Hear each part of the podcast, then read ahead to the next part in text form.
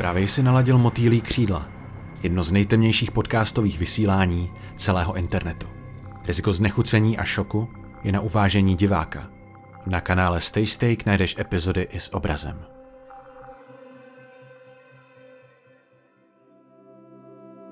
Prvním letem, který bych chtěl v tomto videu zmínit, je let Japan Airlines 123, který padl 12. srpna 1985.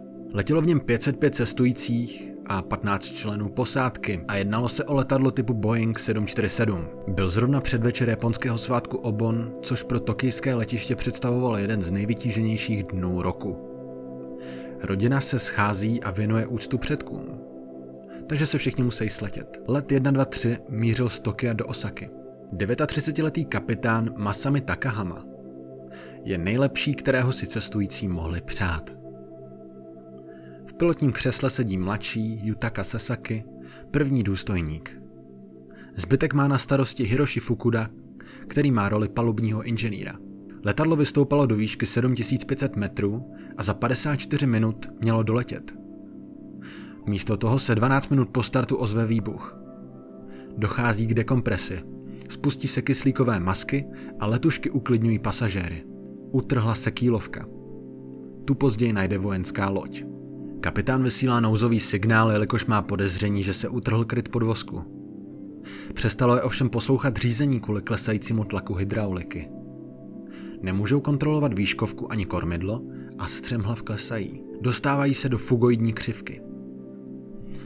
To prostě znamená, že vždycky klesají, padají, ale ve výsledku je to prostě nezastavitelný a tím, že nemůžou ovládat to kormidlo a nemůžou tím letadlem vlastně pohnout jinak než tím, že přidají výkon, tak jsou v pasti.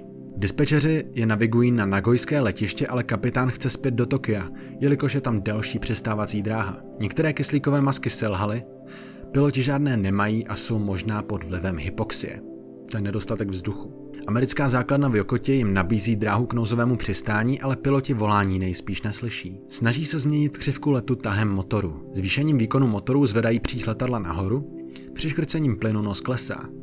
Nedaleko hory Fuji se znovu dostávají do střemhlavého pádu, mnozí z cestujících se připravují na smrt. 44 minut po startu zmizel let 123 z radaru, když havaroval na horském svahu a zapálil les. Tady je zvláštní ten detail toho, že to bylo zrovna 44 minut po. Čtyřka se v japonštině čte, nebo má podobnou výslovnost jako smrt, a tak to berou jako nešťastné číslo. Vrtulník z americké základny se k místu dostal za 20 minut. Zástupci japonské vlády jim ovšem z neznámých důvodů nařídili, ať se stáhnou. Možná to byla nějaká hrdost, nebo prostě nechtěli, aby se jim do toho pletli. Japonská civilní obrana si nevšimla žádných známek po přeživších a strávili noc 63 km od vraku. Dorazili tedy znovu až 12 hodin po nehodě. Letoun proletěl stromy a narazil do svahu, kde se převrátil. Teď mluvíme pořád o tamtom. Prošel 100násobným přetížením, mezi mrtvými těly našli živou letušku Yumi Ochai a 12letou dívku. Přežili ještě další dvě cestující ze zadní části letadla, která nejspíš nebyla zasažena tak tvrdě. Yumi vzpomíná, že mohly být ztráty menší. Slyšela totiž spoustu lidí hned po pádu dýchat a lapat po dechu. Jeden chlapec prý dokonce volal maminku a mladá žena mu odpověděla, ale no tak. Načež slyšeli vrtulník, který nakonec letěl dál. To byly ty Japonci. Hlas ženy ani chlapce už poté neslyšela.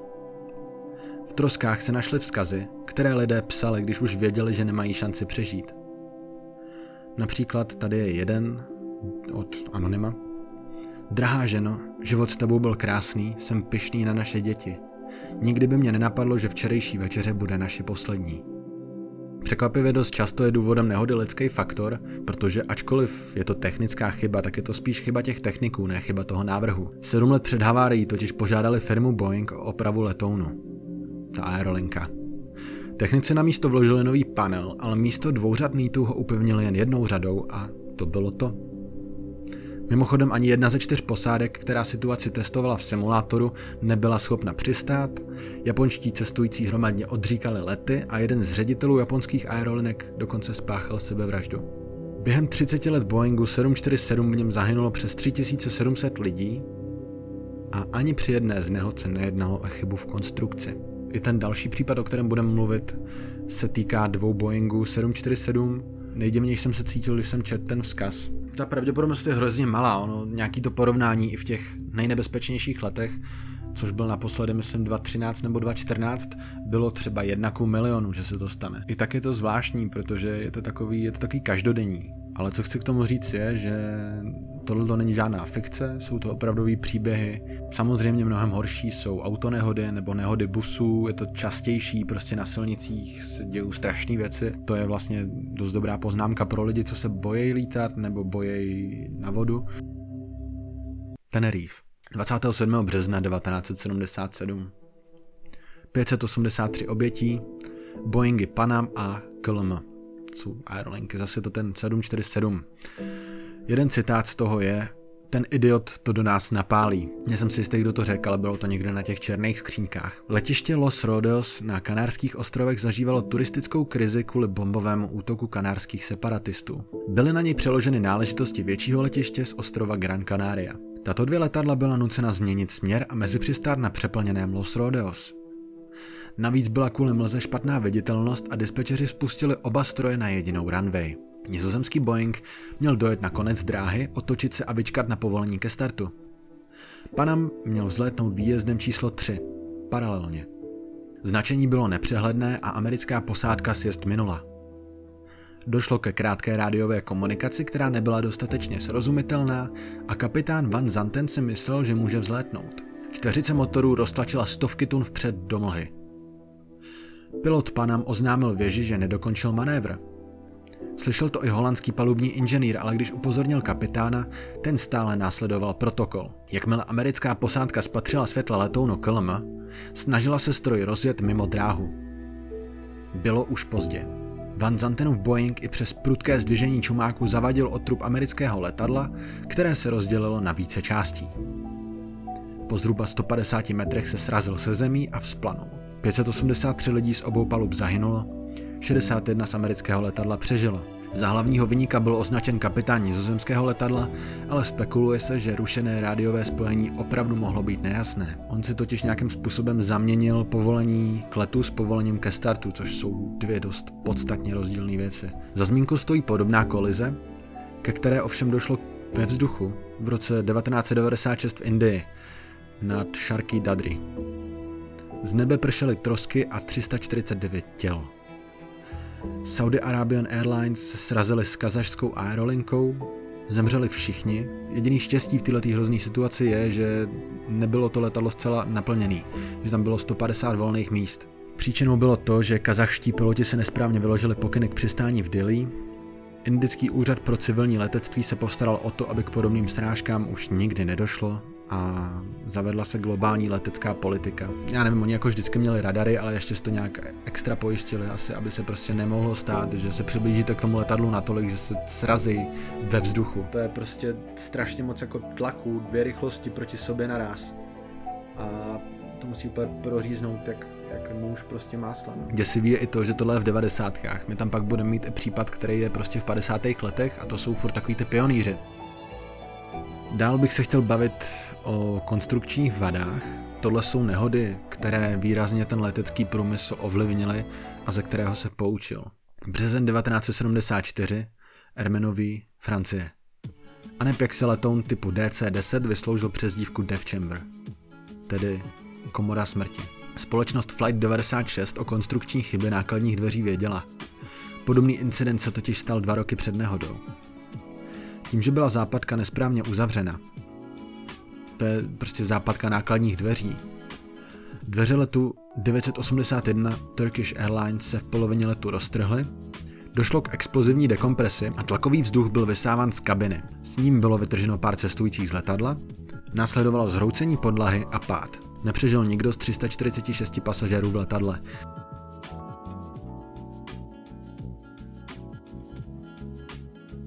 Červen 1956, Grand Canyon, USA. 128 obětí, letouny Douglas DC 7, takže stejný typ, a Lockheed L 1049 se srazily ve vzduchu, a tak vznikla Federální agentura pro letectví. systém řízení letového provozu, letecké koridory a důraz na důkladné vyšetřování nehod, aby se to vyšetřilo co nejrychlejš a už to nepostihlo další lety samozřejmě. Tohle jsou ty 50. léta a jak říkám, tady prostě furt tam nějaký riziko bylo, tyhle ty systémy nebyly zavedený, muselo se na to přijít formou pokus omyl. Prosinec 1978. Posádka začala řešit problém s podvozkem. Hodinu kroužili kolem Portlandu, letadlu docházelo palivo a palubní inženýr na to několikrát upozornil, ale kapitán na to nereagoval. Tak tady máme toho tvrdohlavého kapitána. Palivo došlo a museli dosednout do lesíku. Ze 189 lidí 10 zahynulo, což je ještě docela dobrý procentuální podíl, ale furt je to 10 životů, který zemřeli zbytečně. Kvůli tomu, že chtěl kroužit. Kapitán řídil strom do stromu místo do obytné čtvrti, což jsem nepochopil úplně z toho svědectví, jestli je to dobře nebo špatně, protože tím, že letěli do stromu, tak vlastně došlo k té srážce, ale zároveň kdyby letěli do té obytné čtvrti, tak asi můžou ublížit někomu tam, kdyby třeba přistáli do domu, tak nevím. Není to úplně lehký najít místo, kde přistát. Na to United Airlines zavedla výcvik Cockpit Resource Management, ve zkratce CRM, utvrzující to, že posádka je tým a nejzkušenější kapitán není nutně neomylný, neprůstřelný. A pak tady máme ještě srpen 1980 v Riádu, Saudské Arábie, kde se 301 lidí udusilo kouřem. Tam je nejsmutnější to, že se s tím hořícím letadlem podařilo přistát, ale neotevřít dveře. Oheň je svině. No a blížíme se do finále. Zase tady máme nějaký teorie, nebudu říkat to první slovo na K, protože zase žlutý dolárek, to je úplně jak minový pole ten YouTube teďkon. Malaysia Airlines a další politické motivy. 8. března 2014 Boeing 777. Magické číslo. Na cestě z Kuala Lumpur do Pekingu zmizel z radaru. Trosky ani 239 cestujících se nenašlo. Událost je zdrojem pro různé teorie i proto, že o 4 měsíce později byl letoun stejných aerolinek s 295 lidmi sestřelen pomocí ruského protileteckého systému 9K-37 Buk na Ukrajině, poblíž hranic s Ruskem, přičemž z činu byly obviněni 4 proruští separatisté. Tak tohle je taky dost kontroverzní, protože už tady máme nějaký politický motivy a máme tady vlastně to, že ruský jednotky zasahují na území Ukrajiny. A tohle není ojedinělý, Američani to dělají taky se k tomu dostaneme, ale bohužel to není ojedinělý ani v tom Rusku. 7 let zpátky, což je šílený, že rok 2014 je 7 let zpátky. Rusko si dělá, co chce, to je prostě klasika. Oni něco zapálej, něco prodají, někdo tam letí v době, kdy tam nemá letět, nemá tam co dělat a něco tam projednává za celý stát, i když nemá žádnou politickou pozici. Studená válka pokračuje a my jsme mezi dvěma obrovskými mocnostmi, přičemž nemáme žádnou moc. Každopádně 1. září 1983, tentokrát skutečně nad ruské území, zabloudilo jihokorejské civilní letadlo a letělo nad ruský Sachalin. Linka z New Yorku do Soulu byla považována za špionážní stroj a sestřelila ho stíhačka Suchoj SU-15, což vyústilo v 269 mrtvých. Proč to furt prochází? Nemůže někdo prostě, já nevím, vzít Rusko k soudu? Let se stal obětí studené války, to mám v uvozovkách samozřejmě, a major Gennady Osipovič je dodnes přesvědčen, že to bylo špionážní letadlo. Chci jenom říct, že nejsem jenom proti Rusku tady v tomhletom, že prostě chyba byla na obou stranách, protože podle všeho ta posádka nereagovala a on ten letoun nemohl identifikovat. Nevím, jestli měli něco prostě s rádiem, pravděpodobně měli něco s radarem, když nevěděli, kam letějí. To letadlo začalo stoupat, on to bral jako útokový manévr a zvažoval dokonce i taranování, což by znamenalo, že by do něj prostě vletěl do toho letadla, že by se asi obětoval. Velitel protivzdušné obrany na identifikaci trval. Každopádně velitel základny Dolinsk Sokol, která byla někde tam pod tím, bral přelet nad Kamčatkou jako dostatečný důkaz. Takže tomuhle majorovi přikázal, ať vypálí, a on vypálil 2 řízené rakety. Je to proto, že si ty odchylky nejspíš fakt jako nevšimli, a to i přesto, že ten Hum Byung-In, což byl kapitán, sloužil u Korean Air 11 let a létal na této trase pravidelně.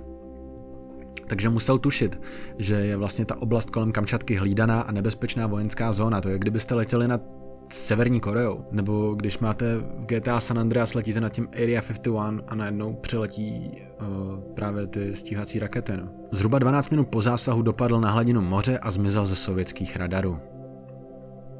A jak jsem předtím zmiňoval, tak Američani jsou provinili z podobného činu, a to 3. července 1988, zrovna v době, kdy se hodně hrotil Blízký východ, znáte to, Bush. Jednalo se o Iran Air 655, který letěl na trase Teherán-Dubaj a sestřelili ho v iránském vzdušném prostoru nad Perským zálivem. Tam dole se totiž plavil křižník USS Vincens a spletl se ho s útočícím letounem. Zahynulo tak 290 osob. Jednotky Spojených států byly ve vysoké pohotovosti kvůli iráckému útoku na USS Stark a svou vinu zpočátku popírali. Nakonec bylo mnoho informací zatajeno, kapitán lodě byl vyznamenán řádem záslušné legie a koordinátor leteckého boje medailí za Navy Commendation. Kdo za tohle pikal, krom těch lidí, co zemřeli? A diví se někdo těm konfliktům, co tam jsou? Diví se někdo tomu, že je to tam furt tak napjatý? Protože já ne. Se koukněte na to, kolik podílu jaderných hlavic vlastní Rusko a Amerika z těch celkových, protože my nemáme ani jednu. A proto žij a užívej, dokud můžeš. Dokud nežiješ, follow shelter. Fuck, už to začalo. Ještě tady máme Československo, když už tady hovořím o tom, o naší malé zemičce. A mám tady 3 lety, které bych vám chtěl převyprávět. První je let ČSA 523, který letěl 5. září 1967. Jeho běžnou linku Praha, Shannon v Irsku, Gander v Kanadě a Havana na konci. Každopádně stroj měl nalétáno jen 766 hodin a nedalo se tak čekat, že se stane cokoliv špatného. Při irském mezipřistání doplnili palivo jako vždycky, v Kanadě přistáli přibližně o půlnoci a znovu natankovali a po 30 sekundách letu jenom 1200 metrů od konce dráhy se stroj zřítil. Zemřelo 33 osob, nehodu přežilo 32. Objasnění nehody to nepostačovalo, letadlo by mělo po zasunutí klapek dostatečnou rychlost, tak malé přetížení nehrálo roli, motory vytvářely dostatečný tah, spekuluje se o ztrátě prostorové orientace, poruše výškovky. Letoun byl Illusion 18 a nebylo to naposled, co měl problémy. 28. července 1976 se let 001 zřítil do vody v rekreačním areálu Zlaté písky v Bratislavě. Startoval z Ruzině a cílem byla Bratislava Ivanka. Katastrofu přežili jen 3, 76 lidí zahynulo, což je o dost horší. Minul přistávací plochu, při nárazu se oddělila křídla a trup se rozlomil na 2 části. Dveře, kterými bylo možné letoun opustit, byly pod hladinou. Poslední let, který v dnešním videu zmíním, je JP 450 typ DC-9. 30. října 1975 opouštěl jugoslávské letovisko Tivat směrem Ruzině. Špatná viditelnost a výluka byly pouze prvotní náznaky tragédie. Řídící radiomajáku Benešov ohlásil povolení klesat a letoun přeladil na frekvenci pracoviště Praha Approach. Dále se měl přibližovat přes majáky PR a L, sklesat na 550 metrů a provést přistání na dráhu 25. Letadlo místo toho narazilo do terénu zahrádkářské kolonie. Zavadilo tam o nízkou zítku nad sedleckými skalami nedaleko Sůhdola. Stroj se v ostrém úhlu několikrát odrazil od země, zničil 7 chatek a rozpadl. Ze 79 lidí nepřežilo 41. A příčina nehody se zase nezjistila. Tady fakt jako nevím, jestli prostě ty vraky byly v tak strašném stavu, nebo jestli ty vyšetřovatelé prostě nevěděli, co si počít. Protože je to zvláštní, když nezjistíte, proč se to stalo, pak s tím nemůžete nic dělat. A ty Illusiony díky trvanlivosti draku dosáhlo mnoho letadel, více než 45 000 letových hodin. Nadále v omezeném počtu zůstává jak ve vojenské, tak v menší míře i v civilní službě. Ve službách ČSA jich bylo hodně, bylo tady Ostrava, Pěšťany, Košice, Sliáč, Karlovy Vary, Vysoké Tatry, Mariánské Lázně, Poděbrady. Já vám chci poděkovat za pozornost. Loučí se s tebou Adam Miklica, moderátor pořadu. Za týden se tu opět slyšíme a ty sleduj epizody s předstihem na MOL TV nebo můj Instagram a TikTok, ať ti nic neuteče.